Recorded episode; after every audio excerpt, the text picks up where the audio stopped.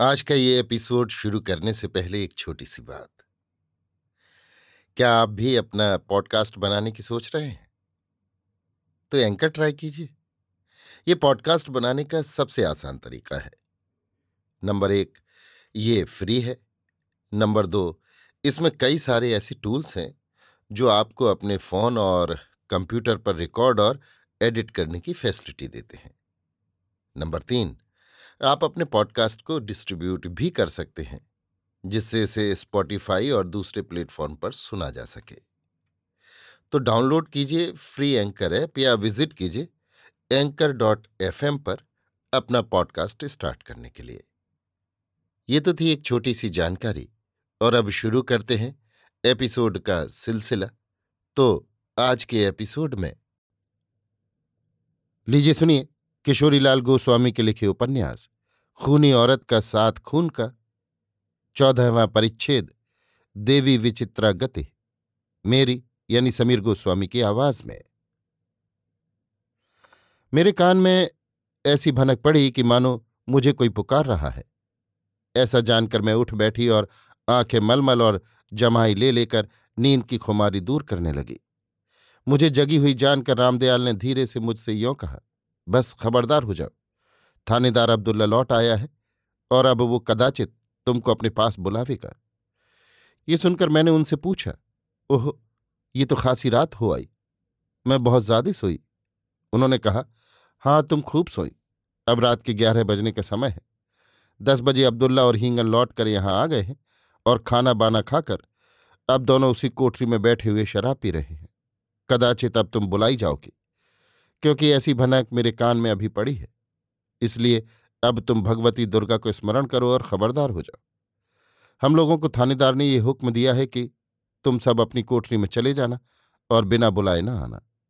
रामदयाल की बातें सुनकर एक बेर तो मैं बहुत ही डरी और कांपने लगी, पर फिर मैंने भगवती का स्मरण करके अपने जी को पोढ़ा किया। बस इतने ही मैं हाथ में लालटेन लिए हुए, वही हींगन चौकीदार मेरी कोठरी के दरवाजे पर आ खड़ा हुआ और रामदयाल को विदा करके ताला खोलते खोलते मुझसे यों कहने लगा, चलो भी, तुमको थानेदार साहब बुला रहे हैं।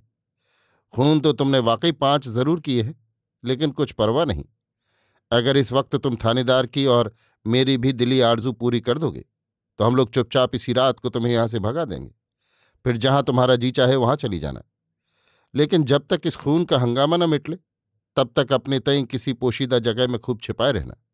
मगर जो तुमको कोई छिपने की माकूल जगह न दिखलाई दे तो वैसा कहो, क्योंकि वैसी हालत में खुद मैं तुम्हें अपने साथ लेकर कलकत्ता या बंबई भाग चलूँगा और फिर किसी साले के हाथ ना आऊँगा।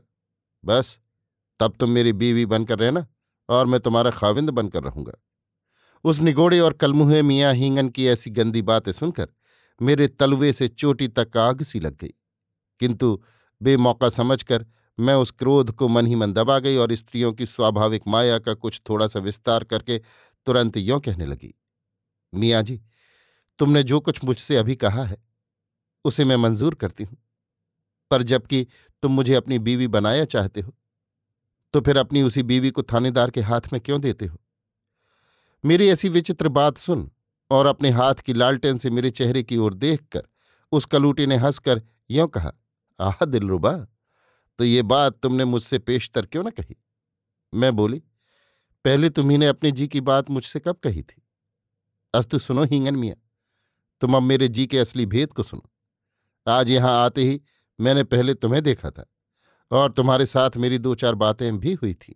बस उसी समय से तुम्हारी बातें सुनकर मैं तुम पर लट्टू हो गई हूँ और खुशी से तुम्हारी बीवी बनना चाहती हूँ। इसलिए यदि तुम मुझे अब्दुल्ला के हाथ से निकाल कर कहीं लेवा ले चलो तो मैं तुम्हारी ही होकर रहूँगी। ये सुनकर हींगन हाथ मलकर यों कहने लगा, या इलाही तो अब मैं क्या करूँ और इस वक्त उस जालिम अब्दुल्ला के हाथ से क्यों कर तुम्हें बचाऊं? मैं बोली, हिम्मत बांधो, जी को पोढ़ा करो, कुछ जमा मर्दी खर्च करो और अब्दुल्ला से लड़कर मुझे यहाँ से ले भगो। देखो, सुनो, मैं जो उपाय बतलाती हूँ, उसे ध्यान से सुनो। देखो, ये तो तुम्हें मालूम ही है कि इस समय अब्दुल्ला ने तुम्हारे अलावे बाकी के छह चौकीदार को अपनी कोठरी में चले जाने के लिए कहा है। इसलिए अब वे छह चौकीदार आज रात भर कभी कोठरी से बाहर न निकलेंगे। ऐसे मौके को तुम नाहक अपने हाथ से न खो और अब्दुल्ला को खूब शराब पिला और उसे बेहोश करके मुझे यहाँ से कहीं दूसरी जगह ले चलो। फिर जब हम दोनों किसी अच्छी जगह पहुँच जाएँगे, तब जो कुछ तुम कहोगे, उसे बिना उजुर मैं करूँगी। इस उपाय को सुनकर शैतान हींगन उछल पड़ा और बोला, बस बस अब तुम कोई अंदेशा न करो और बेफिक्र रहो। वाकई बी दुलारी तुमने तरकीब तो बड़े आला दर्जे की बतलाई। बस, अब तुम जरा न डरो और देखो कि मैं क्या करतब कर गुजरता हूँ। हींगन ने ये बात कही तो सही, पर उसकी बात पर मुझे कुछ भी भरोसा न हुआ, क्योंकि वो खुद भी इतनी शराब पिए हुए था कि उसके पैर ठीक तौर से धरती में नहीं पड़ते थे और उसके मुँह से ऐसी दुर्गंधी निकल रही थी कि जिससे मेरा सिर चक्कर खाने लगा था। यहाँ तक कि उसके मुँह से साफ़ साफ़ बात भी नहीं निकलती थी।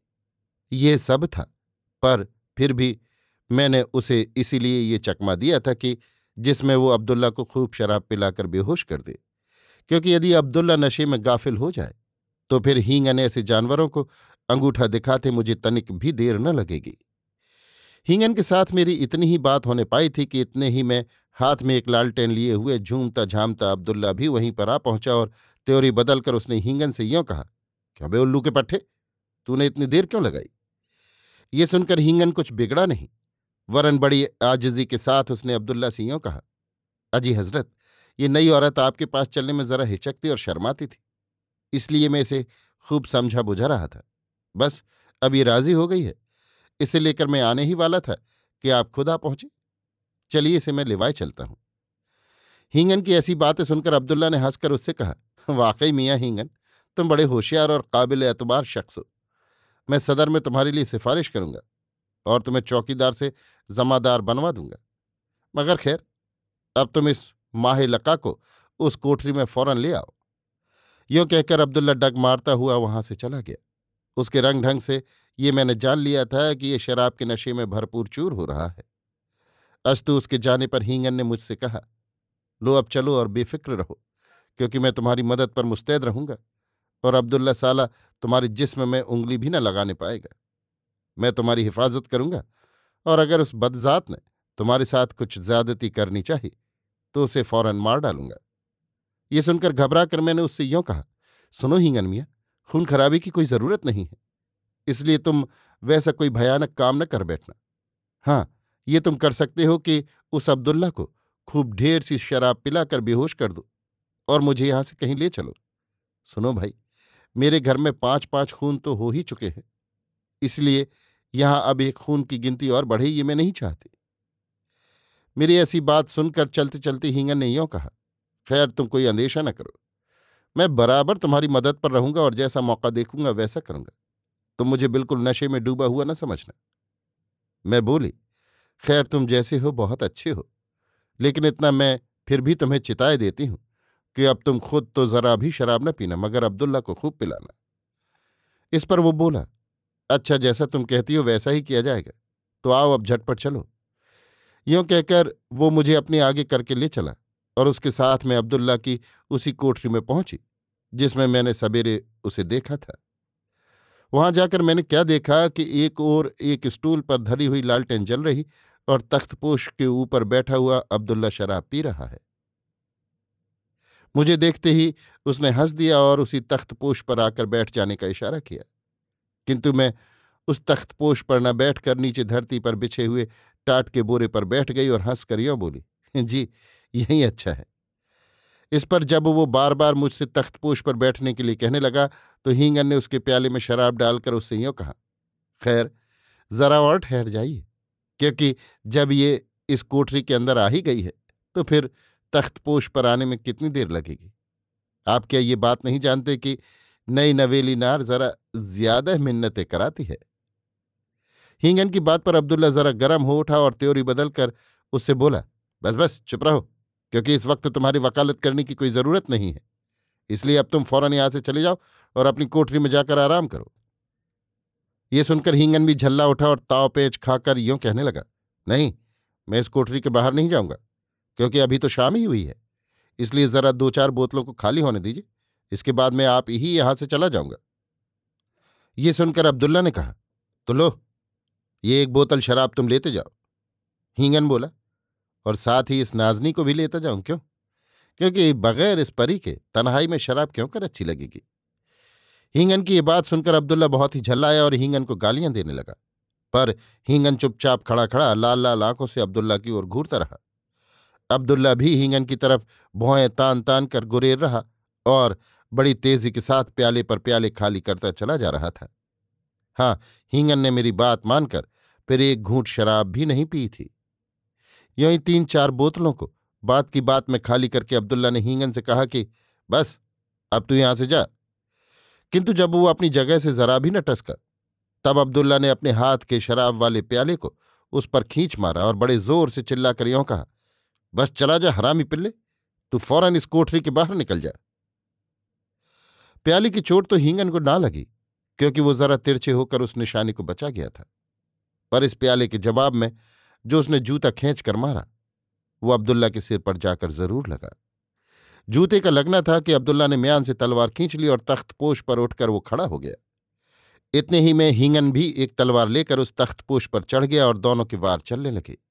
ये हाल देखकर मारे डर के मैं उठकर खड़ी तो हो गई थी, पर पैर न उठने से भाग नहीं सकी थी। यों ही जैसे ही हिंगन ने अब्दुल्ला की गर्दन पर तलवार चलाई थी, उस अब्दुल्ला ने भी अपनी तलवार हिंगन के कलेजे में घुसेड़ दी। बस वे दोनों साथ ही उस तख्तपोश पर गिर गए और अब्दुल्ला का सिर मेरे पैरों से आकर टकराया। यह अनोखा तमाशा देखकर मेरे तो देवता कूच कर गए और मैं चक्कर खाकर जहाँ खड़ी थी वहीं गिर गई। मैं कब तक बेसुध पड़ी रही, ये तो नहीं कह सकती। पर जब मुझे चेत हुआ तो मैंने क्या देखा कि मैं उसी कोठरी में पड़ी हूँ, जिसमें कि अब्दुल्ला ने मुझे बुलाया था। ये स्मरण होते ही मैं चट से उठकर खड़ी हो गई और आगे बढ़ चली कि मेरे पैर में किसी चीज़ की ठोकर लगी। ये जानकर मैंने धरती की ओर देखा तो क्या देखा कि अब्दुल्ला का सिर मेरे पैर की ठोकर खाकर दरवाजे के चौखट तक लुढ़क गया है। ये देखकर मेरे सारे बदन के रोंगटे खड़े हो गए और बड़े ज़ोर ज़ोर से कलेजा उछलने लगा। फिर मैं जहाँ की तहां खड़ी की खड़ी रह गई और मेरे पैरों ने चलने से जवाब दे दिया। इतने ही में मेरी नज़र उस तख्तपोश की ओर गई तो मैंने क्या भयंकर दृश्य देखा कि अब्दुल्ला का बिना सिर का धड़ पड़ा हुआ है और उसके हाथ वाली तलवार हींगन के कलेजे में घुसी हुई है। हींगन भी मुँह बाए हुए मरा पड़ा है और उसके हाथ से छूटकर तलवार तख्त पर गिर गई है। सारा तख्तपोश खून से भर गया है और नीचे धरती में भी बहुत सा खून बह आया है। इतने ही में मैंने अपनी ऊनी चादर की ओर देखा तो उसमें भी खून लगा दिखाई दिया। केवल इतना ही नहीं, वरन मेरी धोती के नीचे के किनारे में भी खून लग रहा था और मेरा पैर भी खून से रंग गया था, क्योंकि कोठरी में खून बहा था कि नहीं। हाय, इस भयंकर दृश्य को देखकर मेरे तो होश उड़ गए और देर तक मैं उसी कोठरी में खड़ी खड़ी पगली की तरह इधर उधर निहारती रही। इतने ही में एकाएक न जाने मेरे मन में क्या तरंग उठी कि चट दौड़कर मैं उस कोठरी से बाहर निकल भगी। उस समय भी मुझे अब्दुल्ला के सिर को ठोकर लगी थी, क्योंकि वो लुढ़क कर दरवाजे के बीचों बीच आकर ठहर गया था। अस्तु, फिर मैं उस ख्याल को छोड़कर उस ओर लपकी, जिधर वो कोठरी थी, जिसमें कि वे छांव चौकीदार रहते थे। तो मैं उन चौकीदारों की कोठरी की ओर क्यों चली? इसलिए कि मैं भागना नहीं चाहती थी, क्योंकि इस संसार में मेरे लिए ऐसी कोई जगह न थी, जहाँ पर जाकर मैं छिप सकती और अपनी जान बचा सकती। इसीलिए मैं दौड़ी हुई उसी कोठरी के आगे जा पहुँची और खूब ज़ोर से चिल्लाकर मैंने उन चौकीदारों को पुकारा और उन्हें बाहर बुलाया। छौ बेचारे कोठरी के बीच में बैठे हुए आग ताप रहे थे, सो मेरी डरावनी चिल्लाहट सुनकर वे ऐसे चिहुक पड़े कि एकदम से सब के सब उस कोठरी के बाहर निकल आए और मुझसे सभी यों पूछने लगी कि, हैं, क्या बात है? तुम इतना शोर क्यों मचा रही हो? बोलो बोलो, क्या बात है? पर उन सबों की, उन सब बातों के जवाब देने की उस समय मुझे छुट्टी कहाँ थी? क्योंकि ज्यों ही वे छांव अपनी कोठरी के बाहर आए थे, त्यों ही मैंने बड़ी फुर्ती के साथ उस कोठरी के भीतर घुसकर अंदर से उसकी कुंडी चढ़ा ली थी और एक जंगलेदार खिड़की के आगे खड़ी होकर उन छौ चौकीदारों से यों कहा था भाइयों, तुम सब जरा थानेदार की कोठरी की ओर जाओ और जाकर देखो कि वहाँ कैसा खून खराबा हुआ है। मेरी बात अनसुनी कर दयानत हुसैन ने जरा कड़क कर यों कहा, ओ औरत, तूने मेरी कोठरी के अंदर घुसकर भीतर से कुंडी क्यों बंद कर ली है? इस पर मैंने कहा, सुनो मियाँ जी, तुम तू तड़ाक तो रहने दो और जाकर जरा ये तो देखो कि तुम्हारे थानेदार और हींगन का क्या हाल हुआ है। ऐसी बात सुनकर रामदयाल ने कहा, क्यों? उन दोनों का क्या हाल है? मैं बोली वे दोनों मेरे लिए आपस में लड़कर कट मरे हैं। बस इतना सुनते ही वे छाओ ज़ोर से चीख मार उठे और तेज़ी के साथ अब्दुल्ला की कोठरी की ओर दौड़े। अभी आप सुन रहे थे किशोरीलाल गोस्वामी के लिखे उपन्यास, खूनी औरत का सात खून का चौदहवां परिच्छेद, देवी विचित्रा गति, मेरी यानी समीर गोस्वामी की आवाज़ में।